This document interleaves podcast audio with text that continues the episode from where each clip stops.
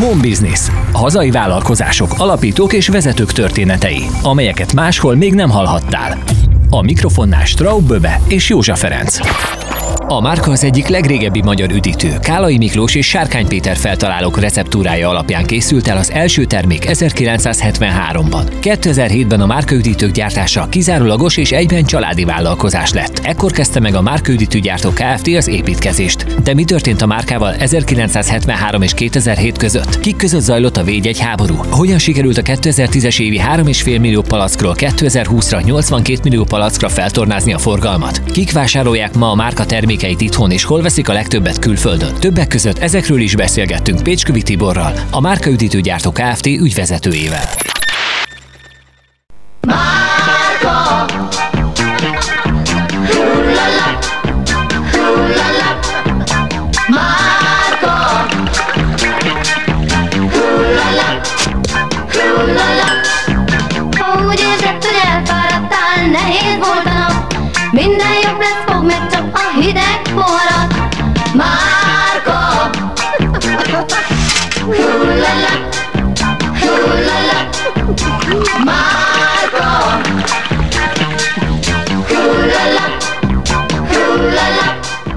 Sziasztok, kedves hallgatók!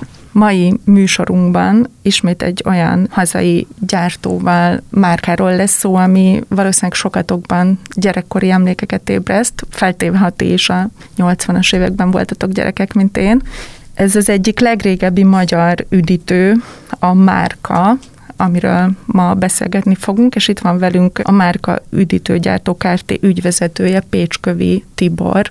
Köszönöm. Szerbusztok! Az adásban. Én azzal kezdeném, hogy ha már itt a gyerekkori emlékekről van szó, benned felébredtek gyerekkori emlékek? Fel tudsz idézni bármit, ami így viszonylag a márkához sokat, köthető? igen. Tehát erről a korról azért viszonylag sokat.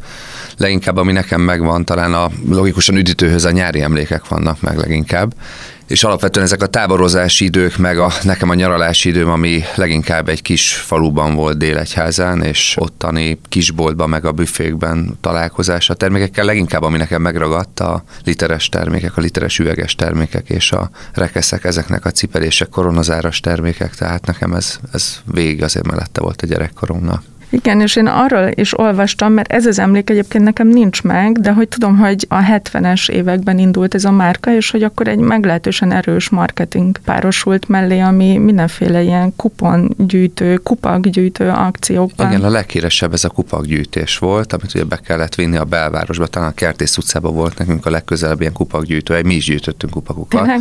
Tehát meg volt, azt hiszem, hogy 50 darab kupak volt, a, amivel egy sorsügyet kaptál, és akkor azzal lehetett különböző nyereményjáték játékokon részt venni.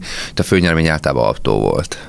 Gondolkodtunk hasonló kampányon, de aztán elengedtük. Amúgy a történet az úgy történt maga a márka, hogy előbb volt a Vermut, a márka Vermut az előbb létezett egy pár évvel, mint maga az üdítő. Az üdítőt az pontosan 50 éve kezdték el fejleszteni a Borászati Kutatóintézetben, Sárkány Péter és dr. Kárai Miklósnak a találmánya volt, ez pont 50 éve, tehát 71-ben és 73-ban indult a palackozása, tehát akkor történt az első szőlőmárka palackozása, ami talán érdekesség ehhez, hogy amikor a Péterék ezt kifejlesztették, akkor alapvetően az volt a cél, volt egy ilyen párt érdek benne, hogy az alkohol fogyasztást visszaszorítsák. Ezért volt fontos az, hogy hasonlóan a Traubi szódához, amit uh-huh. pár évvel megelőzte, és egy osztrák licensz volt, hogy legyen egy olyan magyar termék, amik musalapra épül. És a legfontosabb rész volt itt a musnak az olyan típusú földolgozása, hogy egy magas gyűlös tartalommal tudjanak borhoz hasonló, de hát azért ez korán sem borhoz hasonló, de egy, egy testes mustalapú terméket tudjanak a fogyasztók királni. Talán emlékeztek rá itt a 80-as évek végén, én még emlékszem rá, én 74-es vagyok, akkor ez alkohol tilalom is ugye benne volt egy picit az életünkben, ugye főleg Oroszországban, hallottunk erről ilyen nagyon érdekes sztorikat, meg ugye itt Magyarországon is talán volt így ilyen szabályozás, ebben nem vagyok teljesen biztos, hogy ilyen 9 óráig nem lehetett alkoholt inni, volt azt hiszem egy ilyen, hogy próbálták elkerülni ezt, hogy a munkába igyekvő elvtársak ne, ne nagyon zajosan érkezzenek be a munkahelyükre. Ha már így felmerült a többi ilyen versenytárs termék, a Traubis Soda, Rona, Star nevei, ezek Magyarországon kapható termékek voltak, de ezek nem magyar üdítőitalak voltak? Hát a Traubi szóda az ugye nem az egy osztrák licensz, ott még most is létezik ez a termék, tehát Igen. ott két gyártó forgalmazza Ausztriába a Traubi szódát, ez onnan lett megvásárolva a receptúra, Aha. és ugyanilyen elv alapján behozták, és borászati cégek kezdték ki végig az üdítő a gyártást. Ez egy ilyen kisegítő lába Aha. volt maga a borászatnak, ezt országosan több helyen, a márkát is így kezdték, hogy 7-8 helyen talán országosan indult a palackozás, de Kecskeméttől elkezdve Balatonig, Egertől rengeteg helyen történt a palackozás. A Traubi is, és akkor igazából a Traubi és a márka volt talán az évekig, amelyik ilyen teljes piac lefedettséggel rendelkezett, tehát nem egy ilyen lokális brand volt. Egy kicsit a Róna, kicsit a Gyöngy, kicsit a többi termék, azokról azt lehet mondani, hogy országosan csak egy borászat palackozta, és ezáltal egy kicsit ilyen lokális brand volt. Tehát a uh-huh. Róna ugye az a Debreceni régióban, a Gyöngy az inkább a déli, a bajai, kalocsai régióban volt erős, és talán a márka és a Traubi volt az, amik országos disztribúcióval rendelkezett. És lehet azt mondani, hogy most jelenleg a márka az egyedüli magyar üdítő a piacon, vagy, vagy van? Van egyéb? nagyon sok üdítő italgyártó, akik gyártanak. Én azt gondolom, hogy olyan brand, amik tartósan növekedni tudott itt az elmúlt időszakban, itt a nagyok mellett tudott növekedni, tehát ezt hozzá kell tenni, ugye, hogy két nagy szereplővel versenyzünk mi is. Azt gondolom, hogy igen, tehát az elmúlt tíz évben mi vagyunk azok, akik, akik tudtuk erősödni, és, és megvan a megfelelő piaci részesedésünk. Picit, hogyha visszakanyarodunk a rendszerváltáshoz, hogy akkor a rendszerváltás előtt ugye eléggé ismert volt a, a márka, mint brand országosan, és mi történt a rendszerváltáskor, hogyan kezdett el hanyatlani, vagy mi volt az a piaci mozgás. Igen, rendszerváltáskor szinte az összes termék megszűnt, azt lehet mondani, ugye volt egy, mármint az üdítőitalról beszélek természetesen, és azt gondolom, hogy alapvetően ezek a régi ismert brendek szinte azt lehet mondani, az élelmiszeriparból egyszerűen kikoptak, bejöttek külföldről a termékek, leginkább ugye a láncokon és az első láncokon keresztül szinte minden termék beömlött külföldről, és egy nagyon gyors átalakulás volt az élelmiszeriparban, és mivel a gyártóknál nem zajlott le a privatizáció, ezért a gyártás se volt megoldott, ugyanebbe estünk bele mi is, tehát én a Szentendei márküzemben kezdtem el dolgozni 95-6 körülkén, és akkor nem volt márkatöltés. Tehát az volt egy olyan palackos üzem, ami annak idején, az volt a legmodernebb üzem, és az azért jött létre kimondottan, hogy márküdítőt töltsöm, de amikor már oda kerültem, akkor dobozos üdítőital exportra, már alkoholok, tehát ilyen habzóbor jellegű töményszeszeket gyártottak, de nem volt üdítőital töltés. Tehát olyan szintű gyors átalakulás volt. Volt egy ilyen göngyöleg válság is talán, hogy amikor megtörtént a rendszerváltás, hogy a boltok is elkezdtek átalakulni, és a boltok átalakulásával a fölvásárolt göngyöket nem tudták kinek visszaadni, és logikusan a gyártók inkább menekültek ettől, nem akartak hirtelen az átalakuló piacnál elképesztő mennyiség göngyöleget visszavenni, és igazából mindenki elengedte magát a palackozást. Tehát ez igazából mindig brandre igaz.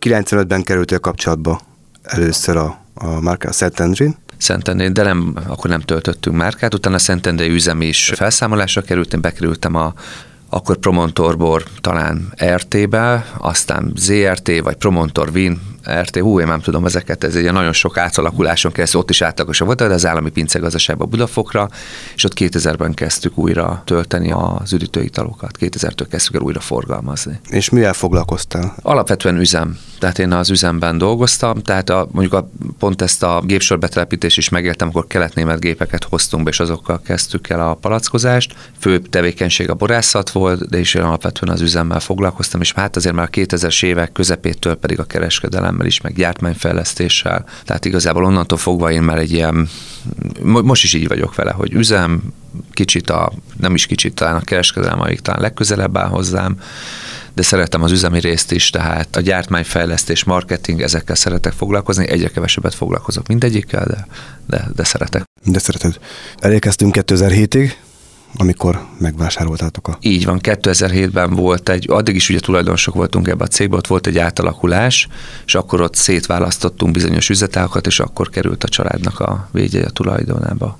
2007-ben. De ezt megelőzően volt egy korábban egy védjegyháború a márka körül, ha, ha jól tudom. Volt, és utána is volt. Tehát ez egy folyamatos harc volt, tehát ez egy körülbelül, hát... Ki, ki szerette volna még Nagyon-nagyon sok harcunk volt. Alapvetően talán egy tíz évig tartó folyamat, mikor mi megvettük a védjegyet, akkor is per alatt volt a védjegy, és ez talán utána egy ilyen két-három éve, talán 2010-11 környékén zárult le, akkor a Traubi szóda egyik vélt tulajdonosával, a Salamon Berkovicsal volt egy per a Rátonyinak, aki a Debreceni Traubis volt, és ők nagyon-nagyon, az egy nagyon nagy per volt, és egy nagyon hangos per volt a két Traubi szóda gyártó között, amit a végén a Rátonyi úr nyert meg, és ez a balatoni töltő üzemet megvásároló Salamon Berkovics volt az, aki úgy gondolta, hogy mivel ott régen-régen töltöttek márkát, akkor elkezdett márkát is tölteni, és akkor vele is elindult egy ilyen pereskedés, aztán utána ezek így az évek alatt le, lezárultak, hála Istennek.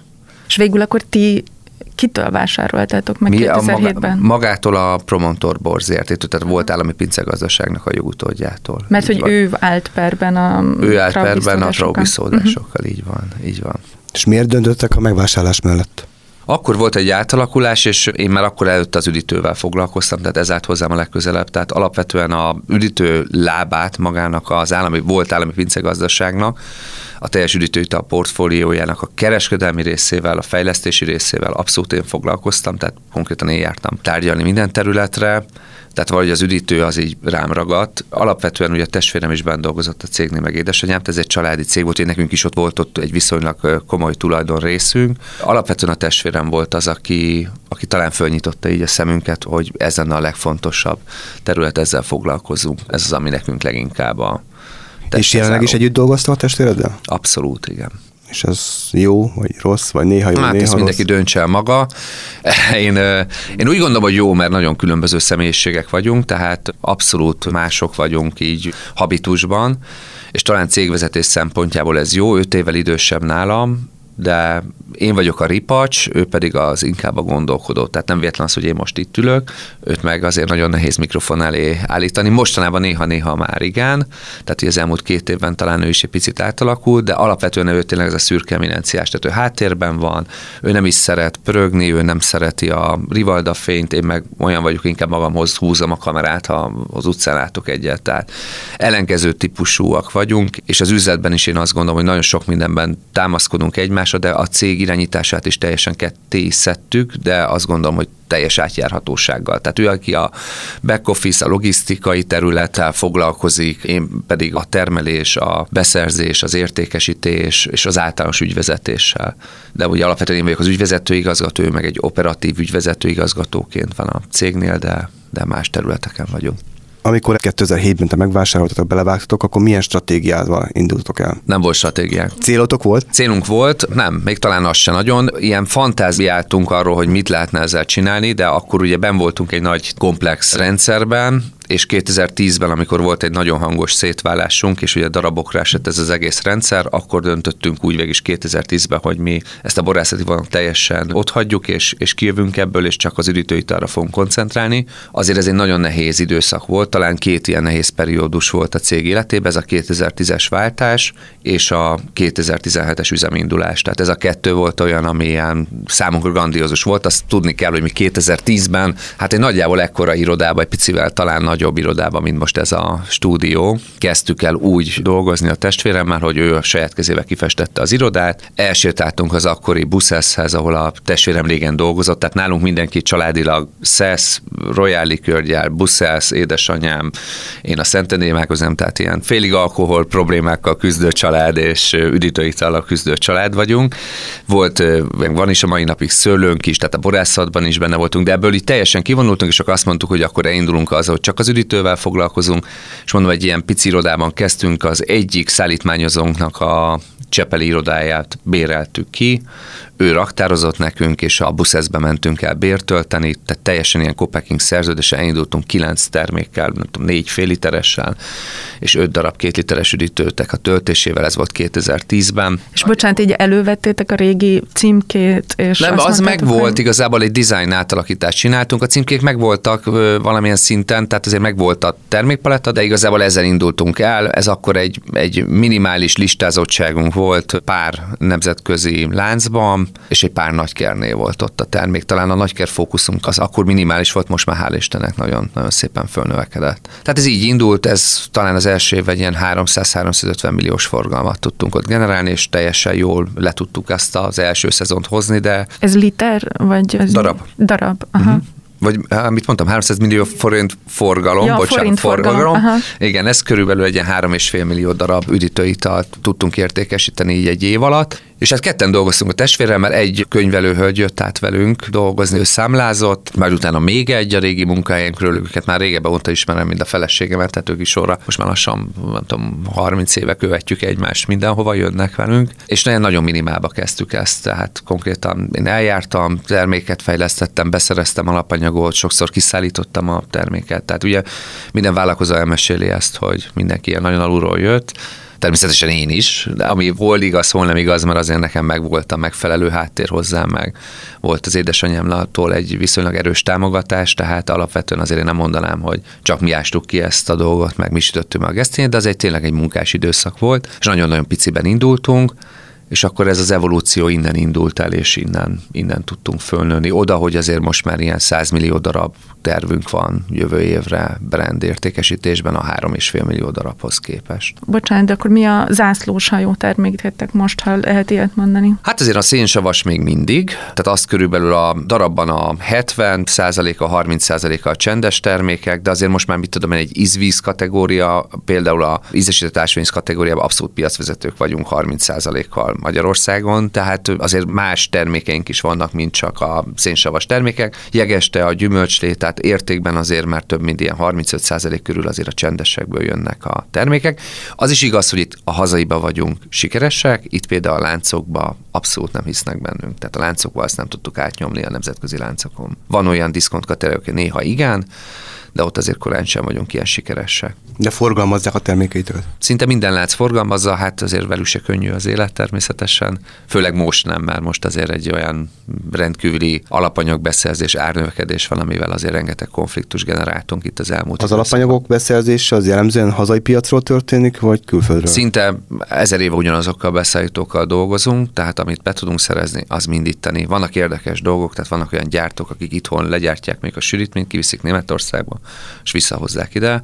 Ezeket is próbáljuk elkerülni, ezeket az anomáliákat próbálunk közvetlen megegyezni. Van ilyen, de természetesen még egy narancssűrítményt azt nem Magyarországról szerzünk be. Tehát vannak specifikus alapanyagok, szenvedünk mi is, mert ugye a segédanyaggyártást azt megszüntették nem csak Magyarországon, hanem konkrétan már Európában is. Mi ez a segédanyag, bocsánat? Citromsav leginkább, amivel most óriási küzdés van, de egy aszkorbinsav, ami mondjuk egy C-vitamin jelleggel bevinni. Tehát azt mondom, hogy ezek a segédanyagok, amik nem kimondottan a termék főbb meghatározó vonalai, de a beltartalmának az egységei. Ezek, ezek 99%-ban Kínából származnak.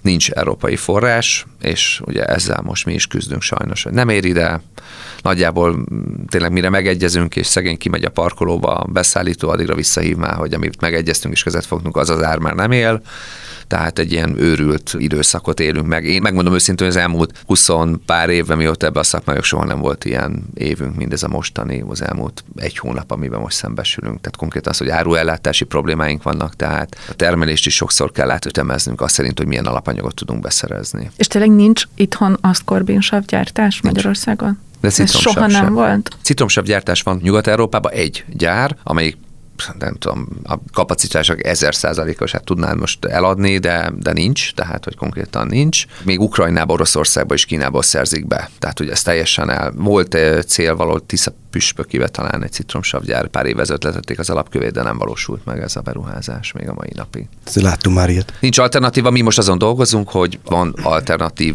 lehetőség, logikusan drága, de van, minőségileg jó, elfogadható, sőt, még talán, hogy jobb is, tehát lehet, hogy majd ilyen irányba fogunk elmenni itt a közeljövőben, hogy, hogy egyszer azon kell gondolkodnunk, hogy milyen segédanyokat mivel tudunk helyettesíteni. És például egy aszkorbinsavat mivel lehet helyettesíteni? Aszkorbinsavat nem tudom, a citromsavan van három ötletem, de ezt nem osztanám meg senkivel. Ez a konkurencia is küzdjön egy kicsit. Jó? jó? Picit, hogyha még visszatérünk a fogyasztókra, hogy ki most a márkák a célcsoportja? Egyértelműen a fiatalok fele fordulunk, tehát ugye amit szóba kerültek a régi reklámok az elején, nagyon sokat gondolkodtunk, hogy mennyire nyúljunk vissza a régi reklámra, és mondjuk pont ez az a kupakgyűjtés, meg 50 kupak, meg föladod, meg, meg egyebek. Mi törekedtünk arra azért nagyjából 2012 óta kezdtünk erősebben kommunikálni a fogyasztókkal. Ez azt jelenti, hogy általában évente egy televíziós kampányt csináltunk. Most ez a televíziós kampányok, meg az online kampányok, meg hát bármilyen, mert most azért a City Light-tól elkezdve nagyon széles körű a kommunikációnk. Ugye erősödünk leginkább az online felületeken. Ezek a kampányok most már éves szinten kétszer, valamikor háromszor is vannak, és alapvetően azt célozunk, hogy minél fiatalabb fogyasztói réteg fele tudjunk menni, hiszen nekünk az lenne a cél, hogy 10-15-20 év múlva is legyen, aki emlékszik erre a termékre. Tehát nekünk az a legfontosabb célunk, hogy az új generáció felé is szóljunk. És mennyire volt nehéz átpozícionálni? Ugye a márkát azt leginkább egy retro terméknek gondolták, gondolom az volt az első időszak, a 2000 Hát így van, de az ismertsége meg volt, tehát azért hál' Istennek volt egy fogyasztói réteg, akik mondjuk tízben lehetek mondjuk 30-40 évesek, tehát ott megvolt a piaca a terméknek, és igazából ami fontos volt maga a design is, tehát én azért láttam sok terméket magunk mellett, amivel jöttek, és nem mertek hozzányúlni nagyon a design elemekhez. Mi ebben mindig nagyon bátrak voltunk, nagyon bátran választottunk flakonformát, nagyon sokat nyúltunk hozzá külsőkhez, címkéhez, egyebekhez, és talán a beltartalom volt még, ami nagyon fontos, hogy ugye ezt mindig megkapjuk, hogy már ez már nem a régi, logikusan, ez, ez folyamatosan jön ez a kritika a fogyasztóktól, de ez tényleg nem a régi. Tehát, hogy ezt tudomásul kell venni, hogy ez, ez nem az, és nem is cél, hogy az legyen. Nagyon sok élelmiszeripari változás miatt se tudna már a régi lenni, a jogszabályi környezetek miatt, meg nem is cél ez, tehát mi nekünk az új fejlesztéseink azok már abszolút olyan ízvilág, ami, ami teljesen eltér és teljesen más célcsoport fele megy. És a termékfejlesztéseknek is leginkább az volt a célja, hogy ezt a fogyasztói célcsoportot tudja bővíteni. Így van, így van, minél szélesebbre tudjuk húzni. Alapvetően visszatérve, tehát azért ezek körülbelül a, hát inkább a női vásárló réteg, tehát ez tipikusan élelmiszeriparnál szinte mindenhol így van, hogy győznek a hölgyek, nem tudom, 52-48 százalékban, vagy 55-45 százalékban, ez termékfajtától függően. Vásárolnak még egy sört is, ugye több nő vesz le a polcról, mint férfi, furcsa módon, de ez maga a vásárlási kultúrából adódik, hogy ők vásárolnak be, és a korosztály ez körülbelül ez a 30 és 50 év közötti korosztály volt az erős célcsoportunk, innen szeretnénk logikusan sok munkával és sok termékfejlesztéssel minél lejjebb lejjebb lépni, úgy, hogy megőrizzük őket, tehát hogy ez a célcsoport is ki legyen szolgálva. Ebben gondolom nem csak magának a márka üdítőnek ennek a csökkentett cukortartalma kell, hanem mi az, amivel még tudtok Hát operálni? leginkább az ízek szerintem. Tehát ami legfontosabb az ízek és a design elemek meg a kommunikáció. Tehát ez a háromból adódik ez, hogy mennyire szexis egy ilyen termék. Ugye alapvetően arról beszélünk, hogy ezek a retro brandek, ezek mindig ilyen B-brandként voltak. Ha kimondjuk ezt, ha nem, oda vannak pozícionálva, vagy voltak pozícionálva. Logikusan abból, hogy mi egy olcsó, úgymond középkategóriás termék vagyunk, nekünk ebből kell följebb lépnünk egyértelműen. Én merem ezt mondani, de aztán biztos elbizakodottnak tűnök, hogy én azt gondolom, hogy minőségben már nagyon-nagyon régóta, tehát az elmúlt öt évben én azt gondolom, hogy fölvesszük a versenyt a nagyokkal, tehát semmilyen olyan problémánk nem lenne, hogy egy nagy gyártó konkurenciájával összekostolva, összemérve a tertelmet beltartalomba, a gyümölcstartalomba, a minőségben, dizájnban, ugye a maga a új beruházásunk által olyan új technológiánk van, ugye, hogy harmadik gépsort telepítjük le Felső Lajoson, egy teljes zöldmezős beruházásban, tehát most ezt büszkén merem mondani, hogy ilyen üzem, ennyire új, ennyire új technológia nincs ma Magyarországon, ahol 2018 óta megy az első gépsor, és múlt hét óta megy a harmadik gépsor. Tehát azt lehet mondani, hogy technológiailag olyan fejlettség van nálunk, ami még talán azt mondani, hogy nagyoknál is jobb, hiszen új a szörpkonyhánk, újak az összes eszközünk, és a technológiánk lehetővé tesz már nagyon-nagyon sok minden tartósítószer gyógyszermentesen tölteni, tehát nagyon-nagyon sok mindenre van lehetőségünk, és ez egy előny, és logikusan azért ez a termék minőségében is meg kell, hogy jelenjen. Tehát alapvetően azt gondoljuk, hogy ilyen tekintetben teljesen fölvesszük a versenyt a nagyokkal. Az egy kérdés, hogy eljussunk oda, hogy akár egy fiatalnak, akár egy A-kategóriás fogyasztónak ne legyen az probléma, hogy a vasárnapi ebédnél mondjuk egy márka limonádét tesz oda, és nem egy, nem tudom melyik nagy terméknek a termékét. Említetted a saját beruházást, ami ugye 2018-ban indult mikor döntöttek úgy, és miért volt arra szükség, hogy egy saját palackozó és gyártóüzemet létesítsenek? Hát ez egy érdekes dolog, mert én mondtam, ugye, hogy termelésből jövök. Én 2010-ben, mikor elindult a cég, és úgy szépen építkeztünk fölfele, megjött a kereskedő csapat, ment minden előre, akkor én azt mondtam, hogy soha többet üzemet. Tehát, hogy én biztos, hogy nem fogok üzemet építeni. Tehát kizárt, hogy én még egyszer azon idegeskedjek hajnali háromkor, hogy a targoncásnak leesett a nem tudom mi, átmentek a lábán, kim vannak a munkaügyi ellenőrök, megállt a gépsor. Tehát én azt mondtam, ez egy nagyon kényelmes pozíció pozíció, és amikor kimentünk ez a bértöltőhöz Veresegyházra, akkor, akkor ez egy nagyon jó működő cég a cégben dolog volt, utána volt egy akvizíció. Ott a magyar tulajdonos eladta a céget, jött egy nemzetközi befektetési csoport, aki megvette ezt a céget, és elindult egy olyan átalakulás, aminek az elején mi egy elképesztő pozitív hozadéka volt. A előző tulajdonosa volt egy üzleti és valamilyen szinten logikusan baráti kapcsolat is. Kialakult egy nagyon jó kapcsolat vele, mai napig tart ez a kapcsolat, de ez a baráti kapcsolat, meg üzleti kapcsolat összemosása azért hozott korlátokat az életünkbe, és amikor ez jött egy akvizíciós csoport, megvette, onnan mi Szép lassan lépésről lépésre ki lettünk zárva a cég életéből, nem nézték hogy jó szemmel, hogy mi ott sertepert élünk a napjaikba, bemegyünk a laborba, bemegyünk a te, akkor szép jött, hogy hát mi ne kommunikáljunk vele, hanem kommunikáljunk ezzel. Tehát szépen tudatosan szorítottak ki minket, és vágták le a szárnyainkat, ami én azt gondolom, hogy ez nem egy sértődés, ez egy teljesen normális dolog, nincs ez a fokú bizalom. Általában én azt érzem, hogy egy külföldi befektetési csoportnak, meg a külföldi menedzsmentnek eleve nincs bizalma a magyar vállalkozókkal szemben szemben. Nekem ez a, az érzésem sokszor előjön, amikor tárgyalok velük. Itt volt egy nagyon jó kapcsolat, egy virágzó kapcsolat, azért mi ott feljutottunk körülbelül egy ilyen 30-35 milliós darabszámra, tehát mindenki egy fontos partnerek voltunk. Mikor megjöttek ők, akkor én elkezdtem erőltetni azokat a dolgokat, amiket addig nem tudtam átvinni a magyar tulajdonoson, mert ő azt mondta, hogy figyelj, ez gazdaságtalan, nem töltök neked ennyit, ilyen kis darabszámoknál, és ezért én elkezdtem ezt ugye erőltetni, jött az új koncepciónk, és át is ment ezen az új menedzsmenten, hiszen ők üzletileg néztek mindent, és nem feltétlenül mélységig ismerték a rendszert, és én akkor ezt egy elképesztő előnynek gondoltam, ki tudtunk jönni aszeptikus termékekkel, tartósítószermentes termékekkel, kis darabszámokkal is tudtunk dolgozni, és ahogy növekedtünk, ugye nőtt föl szépen a darabszám, addig ezt nem tehettük meg, voltak mennyiségi limiták, csak arra nem gondoltam bele, hogy ezt, ezt más is meg fogja tenni, nem csak mi, hanem logikusan meg fogja tenni egy nagy üzletlánc is, és nagyon sok üzletlánc volt, náluk fontos, előtérbe került ugye az, ami, hogy amikor nincs ott a tulajdonos a döntéshozatal a napi életben, előkerült ez a probléma, hogy listázunk, listázunk, bornak jelentünk, még ennyi SZU-val növeltük a listázottságot, az már, hogy mögötte az egy évben nem tudom, csak háromszor rendel, nem akkora a volumen, gazdaságtalan letölteni, sok átállás lesz, elmaradnak a karbantartások, tehát fontosabb volt kifele az SZU szám növelés, és akkor mi elkezdtük azt érezni, hogy először ez egy nagyon-nagyon pozitív dolog volt, majd egy másfél-két év múlva előjöttek azok, hogy a csúcsokban, a nyári csúcsokban nem volt kapacitás, ez egy őrült probléma, amikor nincs az embernek kapacitása, viszont van piaca. Ezt én teljesen megértem, hiszen én is szenvedek most ettől a problémától, vagy szenvedtünk idén nyáron ettől a problémától. Ilyenkor jön a kapkodás, jön az, hogy ebből töltsünk kevesebbet, abból töltsünk kevesebbet, próbáljuk kiszállítani. A kevesebb töltésből jön az, hogy már nincs idő olyan szintű tisztítási folyamatokat végezni, karbantartása, még kevesebb idő van, még rosszabb a gép, még hatékonytalanabb. Tehát ez egy ilyen ördögi spirál, és mi bekertünk ebbe az ördögi spirálba, és ez azt hozta, hogy minőségi és mennyiségi problémák problémáink kezdtek el jönni szezonokban, és amit addig kiépítettünk piacot, és szárnyalt, és tényleg volt, hogy 30-40 százalékos növekedést tudtunk évekről évekre generálni, az egyszerűen beszűkült.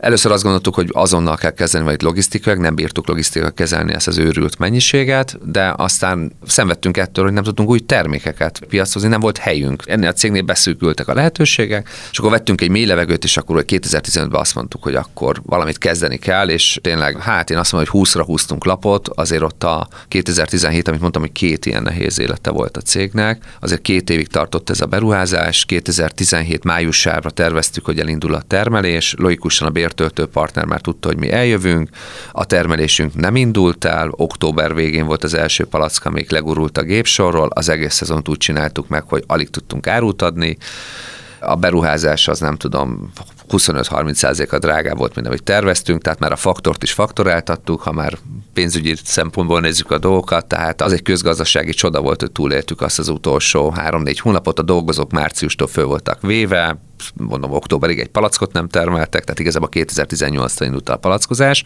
Ez egy borzalmas nehéz időszak volt, de a döntés ezt hozta meg, hogy valamit lépnünk kell, és akkor döntöttünk úgy, azért ez egy akkor 2,7 milliárdos beruházásra terveztük, és 3,2-3,3 lett a vége, tehát nagyon alul kalkuláltuk magunkat, és akkor még nem is volt ez az őrült probléma az építőiparban, mint most, de sikerült. Tehát ott 17 év végén, októberében elindult a próbatöltés, és akkor 18-tól elkezdtük a szénsavas kategóriát, azt már 17 év végétől szép lassan évvégig próbáltuk áthozni, és utána 18 januárjától meg folyamatosan már át is hoztuk az összes szénsavas terméket, és annyira sikeres volt a 2018 első év, hogy nem tudtuk áthozni a csendes termékeket, csak egy részét a jegeste a került át 2018-ban, de maradt bértöltés termelésben még a szeptikus gyümölcslevünk, és akkor indítottuk el a második beruházás, és akkor döntöttünk, hogy akkor még egy gépsort veszünk, és akkor ez szinte a 18-19-20-as évek azok nagyon szépen haladtak így fölfele, és ezt a jövőt is így tervezzük. Olvastam a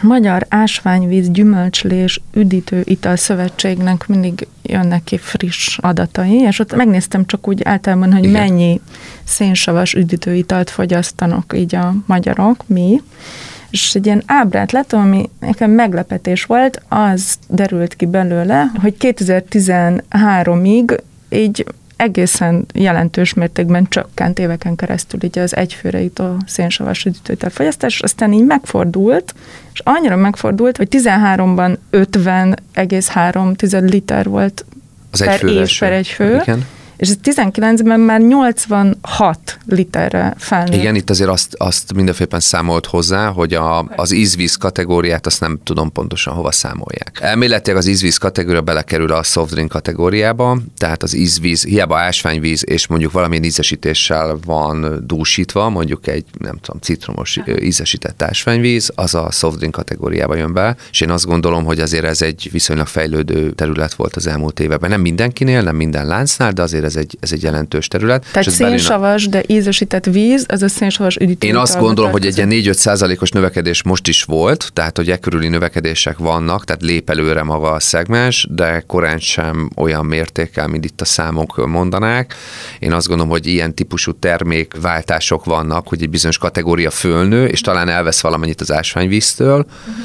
És ez bekerül ide, bár az ásványvíz se csökkent szerintem az évben. Tehát összességében nő a fogyasztás, de vannak átcsoportosulások. De alap alapvetően a, azért a piacról azt kell tudni, hogy én úgy gondolnám, hogy nem tudom a pontos számokat, most előttem nincs egy nagyjából egy 530 millió liter, 540 millió liter környékén lehet a szénsavas kategória éves fogyasztás, de ennek azért 50-51-2 százalék a kóla íz tehát a szénsavas piacnak a felét az letarolja a kóla íz, tehát az erről szól. Tehát a szénsavas piac az mindig attól fog függeni. Nektek milyen részesedésetek van amúgy a szénsavas piacon? Nagyjából szerintem most már ilyen 9% környékén leszünk. Itt az első negyed évben voltunk közel a 8%-hoz, én szerintem a második, tehát éves szinten szerintem egy ilyen 9% lesz a piaci részesedésünk, ami azt jelenti, hogy a, ha a kólaiszt külön vesszük, akkor a úgymond szénsavas és gyümölcs kategóriás termékekben ott piacvezetők vagyunk ha a kólát levesszük. Dolgozunk a kólán is, természetesen ott is nagyon sok kiszerelésen, de azért az egy, azért az egy nehéz dolog, ott azért nagyon nagy a fogyasztói bizalmatlanság, még akkor is, meg hát akkora ereje van ott a, a brandeknek, hogy ha talán már minőségben tudjuk ugyanazt hozni, és árban mégis lényegesen alatta, akkor is ott azért küzdünk azzal, hogy a kóla az a kóla, az, az, sőt, ott még a két nagy gyártó között is nagyon nagy különbség van. Ami itt régiós dolog, mert van olyan ország, mondjuk a Románia pont fordítva van a piaci részesedésük. 2007-ben kb. egy 6 millió palackot forgalmaztok, és ez 2020-ban fölment 82 millió palackra, ezt olvastam. A, Igen, ez körülbelül ez kb. ez, ez, ez rá, és Igen. ehhez a növekedéshez mennyiben járultak hozzá a külföldi piacokra való lépés? Hát a külföldi piacok azok úgy néznek ki, hogy most lett egy kollégánk, a, tehát amíg nem volt üzemünk, addig szóba se jött az exportpiac, nem is foglalkoztunk vele, teljesen irreális volt, hogy azokkal a bérköltségi dolgok, ami exportpiacra tudjunk menni. Most már megtetjük azt, hogy logikusan más üzleti stratégiát követve próbálunk exportpiacokat fejleszteni. Három országban vagyunk nagyon-nagyon sikeresek jelen pillanatban, ahol folyamatosan növekvő a disztribúciónk, az egyik Ukrajna, a másik Románia, a harmadik Észak-Olaszország, ez nagyon meglepő nekem is. Ráadásul Észak-Olaszországba teát szállítunk jegesteát, tehát a jegestea egyik ős hazájában, mondjuk hát inkább Ausztria az, de, de az észak is vannak nagy gyártók, oda, oda teával vagyunk sikeresek, ide márka termékeket visszünk mind a három országba, és vannak olyan specifikus termékeink, amiket kimondtan exportra gyártunk, nem márka brand alatt, mondjuk egy energiaital, amit 600 millis termékként értékesítésünk exportpiacra. Az exportpiacra most kezdtünk el koncentrálni az elmúlt három évben. Tehát minden évben 3-400 százalékos a növekedésünk, de nagyon kicsi a bázisunk, tehát innen még könnyű növekedni, de azért most már eljutunk oda, hogy az idei évben körülbelül a forgalmunk 8 kötőjel 10 a azért az exportpiacokról fog jönni, és nagyon látványos a fejlődés, és nagyon sokat foglalkozunk ezzel, tehát például az ukrán-román területen már hűtő kihelyezésekkel, marketingeszközökkel, és Romániában most alapítottunk, hát nem most, de a bejegyzési kicsit hosszú volt a jogi folyamat, de most már ott van egy úgymond leányvállalatunk, ez nagyon nagyképűen hangzik, mert egy fő dolgozik Bukarestben nekünk, de, de van már ott egy, egy irodánk, aki, aki az értékesítéssel foglalkozik. És ott márka, márka név alatt? Ezekben mind a háromban igen, de ezen kívül Litvániában, Csehország Németországba, Szlovákiába, ami nagyon érdekes, hogy ez a egy vita, amin itt pörögtünk itt az elején, ez megvan Szlovákiával, Csehországgal és Lengyelországban. Az itteni egyik legnagyobb versenytársunk egy lengyel üdítőital koncern, akinek Romániában, Magyarországon, Csehországban, Szlovákiában és leg, leginkább Lengyelországban van érdekeltsége ő megvett egy borászati céget a Szlovákiában, a határ másik oldalán, tehát felvidéken, a, a nagyon közel a magyar határhoz, mit tudom én, 90-es évek elején, és ott átívelően volt márka a gyártás a szocializmusban. És mivel ezt a borászatot ő megvette, és volt ott egyszer márka szőlő töltés, ezért a védjegyet is megvette, és le is védte, ezért Szlovákia és a cseh piaca meg a lengyelre se, oda nem tudunk menni márka védjegyű termékekkel. Mert hogy ott van. Csak Szlovákiában, meg Lengyelország, vagy Szlovákia és Csehországban van szőlő, csak szőlő, két kiszerelésben. Próbáltuk természetesen ezt a védjegyet visszavásárolni, mert mi azt gondoljuk, hogy a szlovák piacban ha, talán ott lenne a leghatalmasabb a lehetőség, és tudjuk, hogy jönnek át, vásárolják, viszik a terméket, de hát ugye jogilag miatt nem is értékesíthetünk, tehát amikor volt nagy kér, aki kivitte, akkor felszólították őket, hogy itt védjegybitorlást követnek el a piacon, és akkor leálltak vele.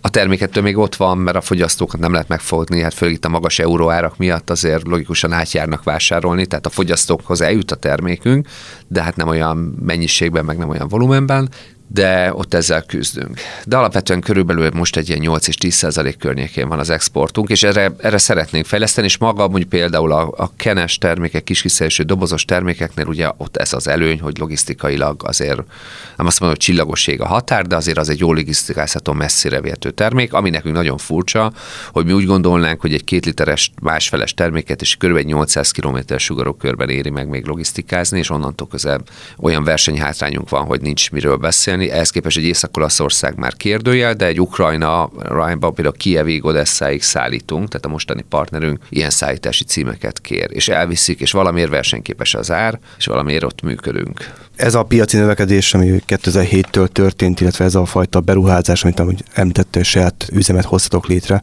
ez saját erőből történt, jött ez esetleg tőkebefektető a cégbe, vagy Hát ezek pályázati... nagyon erős könyvet lehetne írni. Tehát az elején ez úgy működött, hogy mi kitaláltuk ezt a projektet, megvettük a telket, és elindultunk pénzt keresni hozzá. Logikusan saját erőnk volt valamennyi, volt egy finanszírozó bankunk, akikkel tárgyaltunk. Ők igazából furcsa módon egy jövőbeni üzleti tervre, bár mondjuk kísérték az évek alatt lévő növekedést, olyan szintű kommunikáció volt velük, hogy azért látták, hogy miben szenvedünk, tehát azért azt pontosan látták, hogy milyen típusú problémáink vannak, és azért nekünk 15-ben, 16-ban megállt a növekedésünk, tehát nem tudtunk nőni, tehát ilyen 3-4-5 százalékot növekedtünk évente, tehát be voltunk korlátozva, nem volt növekedési lehetőség, és a 16-os év is ilyen volt, és a 17-es év is ilyen volt, hogy éppen hogy csak növekedtünk valamit.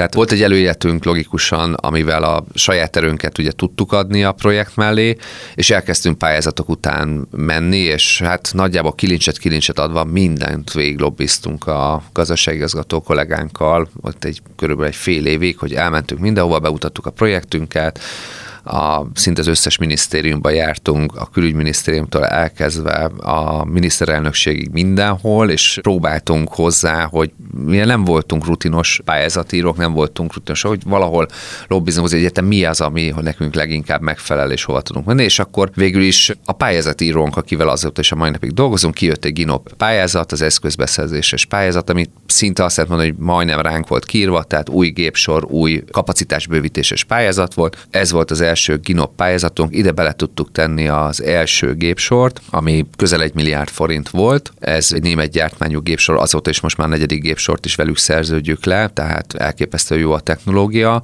és ezt be tudtuk ide tenni, és hát tényleg vért izzadtunk, tehát az utolsó-utolsó pillanatban, talán szeptemberben kaptuk meg elképesztő hosszú időt, vagy másfél évig tartott az elbírálási folyamat, hiánypótlás, stb. lesz, nem lesz, de a végén ezt megkaptuk, és azt hiszem 250 millió forint előleget kaptunk, és tehát ez egy 500 millió forintos támogatás volt, de azért ez nagyban hozzájárult az, hogy az indulás sikeres legyen. Utána ezt a Ginop pályázatot duplikálták, tehát nem sokkal rá fél évre, három évre kijött egy, oda már automatikusan beraktuk a második gépsort, és ott már nem csak a gépsort, hanem ott már tettünk kapcsolódó elemeket, hűtőt, szörpkonyhát, egyebeket, amik a technológiai bővítéshez kellettek, és azt is beadtuk, ott már levegőz hiszen volt már egy üzemünk, de az meg sokkal gyorsabban átment, sokkal gyorsabban döntés volt, és akkor ott nem is gondolkodtunk. Mi az első szezonban, 18-ban láttuk, hogy lekötődött a kapacitásunk, nem tudunk mindent áthozni, ezért ott bel is vágtunk. A másodikba Hát ez a kettő olyan pályázati forrás volt, ami megadta a lábát annak, hogy ezt a növekedést el tudjuk érni, és bank, pályázati forrás és önerő, ez a három volt, ami a lába volt. Az önerőt most is visszafordítjuk, tehát hogy a ketten vagyunk tulajdonosok viszonylag egyszerűen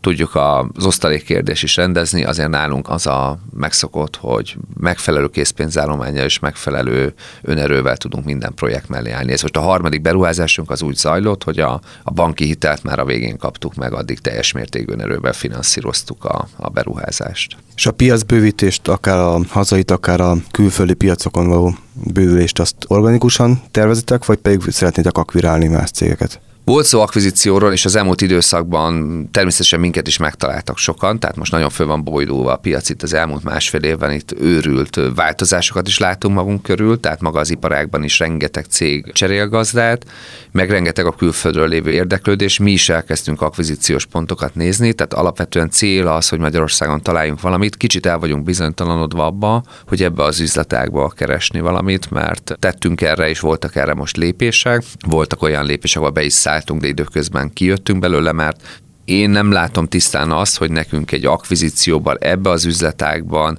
mit tudunk fejleszteni, ahhoz képest, mintha magunk egy zöldmezős beruházásban fejlesztünk. Tehát olyan céget nekünk megvásárolni, ahol nincs brand, az igazából az nem a mi területünk, akkor eszközöket vásárolunk, és valamennyi mondjuk akár private label piacot, ez azért nekünk annyira nem szexis, nem is értünk hozzá, és nem tartom jónak, hogy az embernek a fókusza több irányban megy egy piacon, tehát két gép, két telephelyet, két dolgot föntartani, ott nagyon kevés a szinergia. Tehát ott egy beszerzés szél szinergia van, de ezek kívül más szinergia nincs. Van még 6 hektár szabad beruházási területünk, akkor én azt gondolom, inkább meg kell építeni valamit, és versenyképesen, halassabban is, de a piacon győzni és ott növekedni, és azért ez a torta önmagában nem lesz nagyobb, tehát egymástól veszünk el folyamatosan, de akkor is inkább ezt látnám útnak. Ha már akvizíció Magyarországon, inkább lehet, hogy más területekben gondolkodnánk, tehát más élelmiszeripar, de más területeken, de ez most így annyira nincs fókuszban. Külföldön néztünk, tehát mi nekünk az erdélyi régió lenne a, a cél, oda azért nagyon szeretnénk megvetni a lábunkat, hiszen ott azt látjuk, hogy az a piac fejlődik, ott egy ilyen ásványvízüdítőitalgyár az érdekes lehetne egy mondjuk kis, közepes, de fejleszthető méretű és valamilyen rendel. Hát ilyet nem találtunk de én azért félek is tőle egy picit. Szerbiában néztünk meg üzemet az idén, Ukrajnában kínáltak üzemet, tehát azokon a szerb piacon nem vagyunk, de hát Nagyon nehéz. És a, a maga az, hogy amikor az ember, hát nem voltatok lenne az üzemben, de amikor, amikor egy tényleg azt gondolja, hogy egy high-tech, új, gyönyörű, zöldmezős beruházáson dolgozik, akkor nagyon furcsa megnézni egy olyan üzemet, amit mit tudom én, Belgrádtól 150 kilométerre, több telephelyen, és a 80-as években építettek föl, tehát konkrétan nem volt készárú raktár, tehát a kamion beállt, és ahogy kijött a görgő fején a raklap, az föl kell tenni egy kamionra és elvinni valahova. Tehát nagyon furcsa dolgokat láttunk, és én azt gondolom, hogy ez mi nem, nem értünk. Természetesen más területesebb feltétlenül értünk. Talán az értékesítés csatorn és a logisztika nekünk nagyon nagy költség a logisztika, ezért érdemes nekünk olyan termékkel a saját disztribúciós csatornákon keresztül foglalkozni, ami mondjuk drágább termék, könnyebb súly, kisebb, és mondjuk rá tudnánk akár komissiózni a termékeinkre, ezen már nagyon régóta gondolkodunk. És felvásárlási ajánlatok? Említetted, hogy felbolyult a piac, és... Nem, nem jutottunk olyan szintre, hogy bárkit beengedjünk a könyveinkbe. Tehát van ilyen, igen, tehát van ilyen, most is volt ilyen keleti, külföldi befektető, aki konkrétan bemondta, hogy ő milyen ebida szorzóval gondolkodik itt, a, tehát valamilyen szintű külső, amit lehetett vizsgálatot tartottak a cégről, de nem jutottunk el a mélységéig, tehát nem folytatjuk ezeket a megbeszéléseket. Sokáig szeretnénk ezt a céget birtokolni és fejleszteni. A beszélgetés elején ugye úgy kezdtük, hogy milyen terveitek voltak 2007-ben, akkor azt mondod, hogy túl sok tervetek nem volt. Nem. Néhány célotok hát, volt. Igen. Most van tervetek és célotok? Van, tehát alapvetően most azért az a tervünk, hogy azért itt két éven belül duplikáljuk a kapacitásunkat. Ugye ez azt jelenti, hogy 50%-kal nő most a kapacitásunk, vagy ez már megnőtt, mert most már múlt hét óta az a gépsor termel, és ugye érkezik még egy kenes gépsor jövő októberébe, azért ez egy kihívás, tehát duplikáljuk a kapacitást, arra piacot is kell szerezni, azért a Kenre jelen pillanatban nincs piacunk, ott is ilyen beszerzési problémák vannak, de hát építjük a piacunkat, tehát azért ez egy, ez egy nagy kihívás ez a, ez a duplikáció, ugye ez főleg létszámban, képzett munkaerőben lekövetni is egy nagyon nagy teher a rendszernek, meg hát a piacot megszerezni is egy teher. Alapvetően az a célunk, itt Magyarországon egyértelmű, hogy nagyon szeretnénk most már a harmadik helyről a második helyre föllépni, tehát az egyértelmű célunk, hogy itt rövid időn belül most már ne csak volumenben, mert volumenben azt gondoljuk, hogy másodikok vagyunk, hanem most már értékben is a második pozíciót elfoglaljuk a magyar piacon, és az exportpiacokban annyit fejlődni, hogy ez a kapacitás bővítés ezzel legyen fedve itt a következő években. De vannak még vízióink, tehát van 6 hektár szabad területünk. Meglátjuk, hogy milyen lesz a piaci környezet. Azért azt mi is érezzük, hogy a támogatási rendszer eddig kedvező volt erre, ugye kimondottan ezeket a beruházási célú támogatásokat most az elmúlt években erősítették. Mi azért enélkül nem tudtunk volna ekkorát lépni, tehát logikusan ezért ez egy erős lába volt a cégnek. A normál gazdálkodás és a normál értékesés mellett meglátjuk, hogy milyen gazdasági környezet lesz. Azért én most egy kicsit úgy látom, hogy ilyen varázsgömbben néz mindenki itt a jövő évvel kapcsolatosan, és senki nem lát tisztán, hogy, hogy milyen év lesz a következő év. Ott, ott, ott nagyon sok minden el fog dőlni. Köszönjük, Köszönjük szépen, szépen a beszélgetést. A beszélgetést, és sok sikert a jövőre. Te, te, te, te, te, te, te, te, te tudod, hogy hol a helye, mindenhova jó a jegye, tök mindegy, hogy hova szól. Ha unod a gépezetet, vedd elő a képzeletet, jobb, ha vele utazol. Te, te, te, te, te, te, te, te, te, te, te, te, mit iszol? Mit iszol, ha a szíved tele szól? Ha kalandra szomjazol? Félig üres, félig tele, kit érdekel minden bele? Válaszolj, mit iszol és vállald be Márka, vállald be Mit iszol? Home Business. Hazai vállalkozások, alapítók és vezetők történetei, amelyeket máshol még nem hallhattál. A felvétel a t stúdióban készült. thstudio.hu. A beszélgetést a Magyar Termék Nonprofit Kft. támogatta.